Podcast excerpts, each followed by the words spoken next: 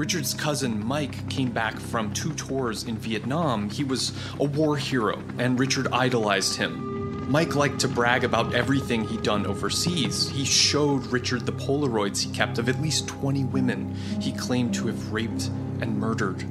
Mike also taught Richard what he learned as a soldier stealth, precision, and combat. He wanted him to know how to fight and kill. And we're back. I'm Gil Contreras, and we're speaking with retired Sheriff's Lieutenant uh, from Homicide Bureau, Gil Carrillo. Gil, so you had these multiple crimes occurring in multiple jurisdictions. You had picked up a couple of cases, and you began to put this together as as one suspect. What what are the what are the things that you saw? What are the commonalities that you you observed, and how did you pick up on them? It was uh, first the knowledge given to me by a professor out of Cal State LA, Rob, Dr. Robert Morneau, retired FBI agent, and I took two semesters of advanced criminal investigation pertaining to sex crimes. And he started, he pounded stuff in there about sex crimes that any reasonable sex crimes investigator should know. Reason, his were any reasonable and prudent sex, sex mm-hmm. crime investigator would know. Well, I saw things that weren't readily recognizable to everybody else. Uh, a noise that was made at the first uh, before he shot Maria Hernandez, an intentional noise. I mean, he could have walked up behind her, and shot her, and he didn't. He wanted to be seen. Mm-hmm. Uh, same thing with Dayle Okazaki. He wanted to be seen. Tsai-Lian Yu, he wanted to be seen. And there is a certain deviancy that uh, causes arousal within a deviant that he gets thrills off of watching people frightened. And that's a sex crime. So I could see that. Their physical descriptions of what was going on.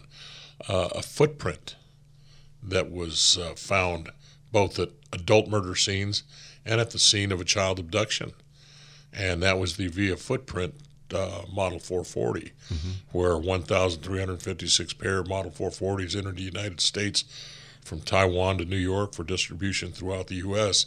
Six pair ended up in the state of California. One pair ended up in L.A.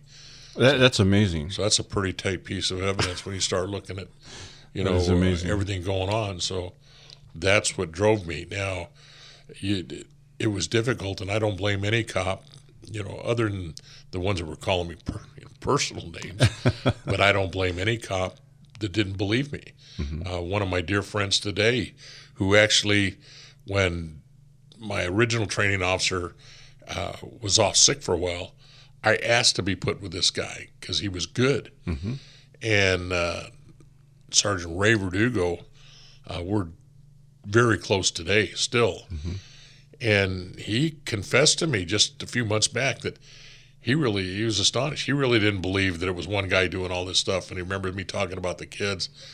And he says he just couldn't buy it until towards the end when he realized, you know, all the evidence that was coming in and then certainly after the conviction and how we filed cases initially and we dropped the kitty cases mm-hmm. before trial. Right. He said, You were right, you know, and so but I could understand because nobody in criminal history had ever been documented doing the things that we were alleging, that I was alleging. Right. Time. So that that's the thing that I, I find interesting is so if the seasoned, long-time homicide detectives, if, if they're not seeing it, how does a guy brand new to, to homicide?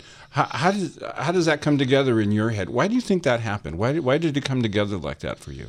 Well, I, I, I, tell you, the education given to me by Dr. Morneau and the ability to see it and notice it and say, there it is, and not give up on it. Uh, those people, I could understand why they didn't believe.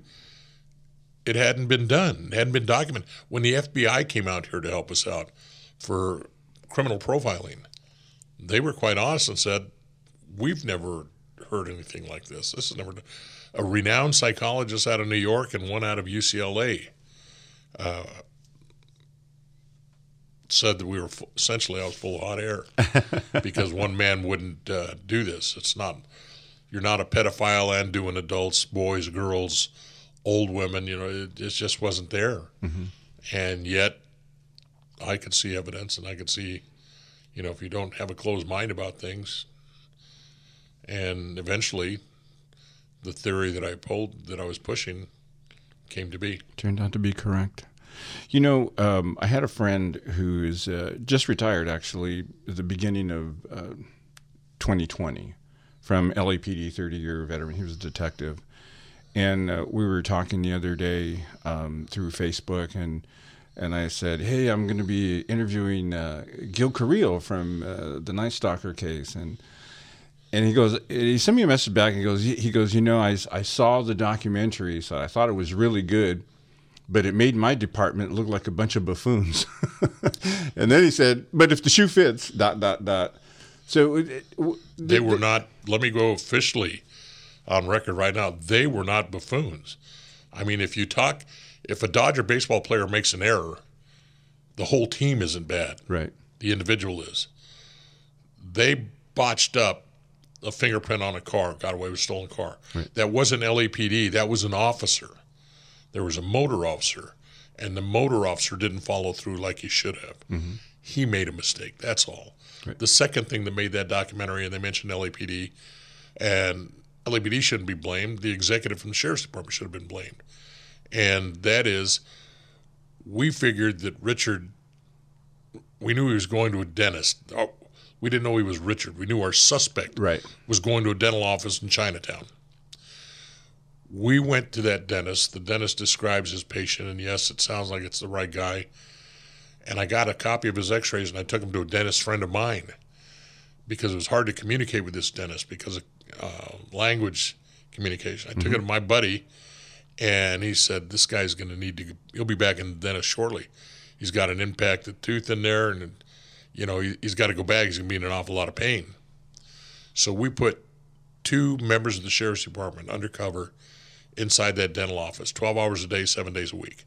they were happy campers making money, you know, working overtime, and it was all good.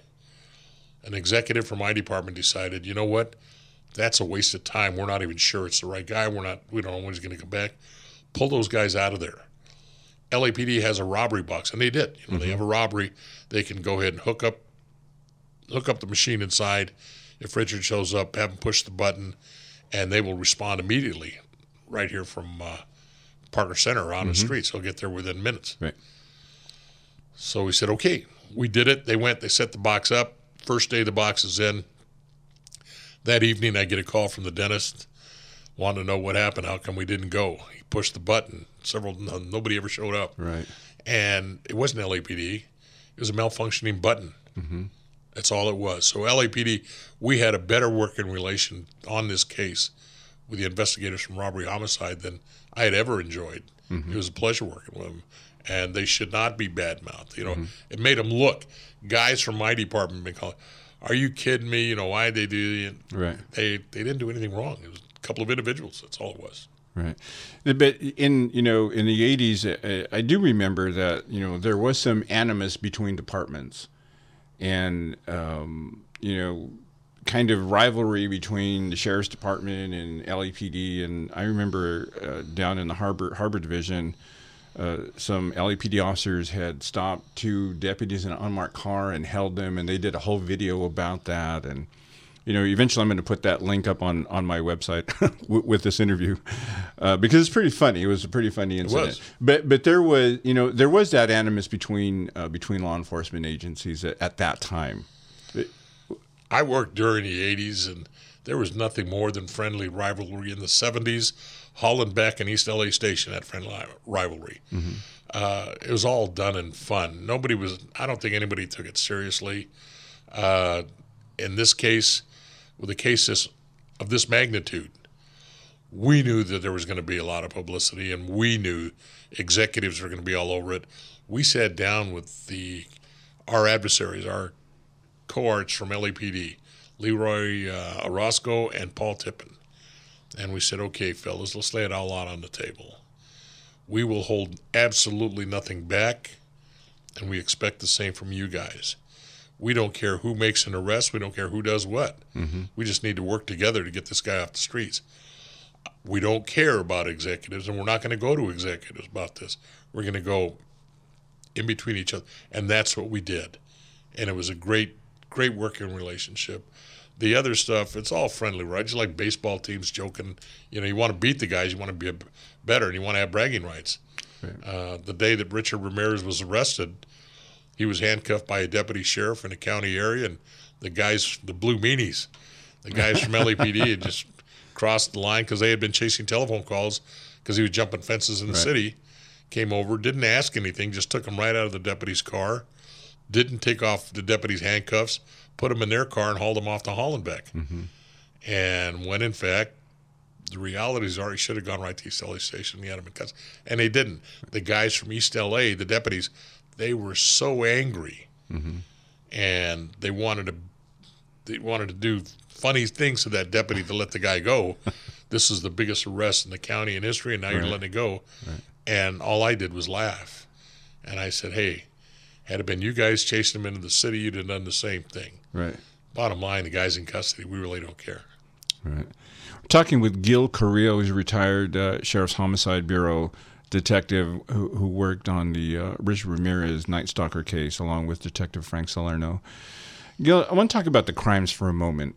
You know, just at, at the beginning of this segment, we heard the clip about uh, Ramirez's uh, uncle, was uncle or cousin, Mike uh, was a Viet- who was a Vietnam veteran and taught him these things about stealth, moving stealthily, and how to kill, and, and all those things. Um, I remember uh, reading Phil Carlo's book when it when it came out, and it was it was uh, an eerie feeling to read. I used to you know read and write late at night when everybody's asleep. You know, from ten to two was my golden hour to do media stuff. And I remember reading this book uh, during those hours, and you know, after a while, I, w- I would like turn slowly and look at the uh, the sliding glass door, like I can't see who's. You know, it just it's an eerie feeling because there was no pattern to his victim selection.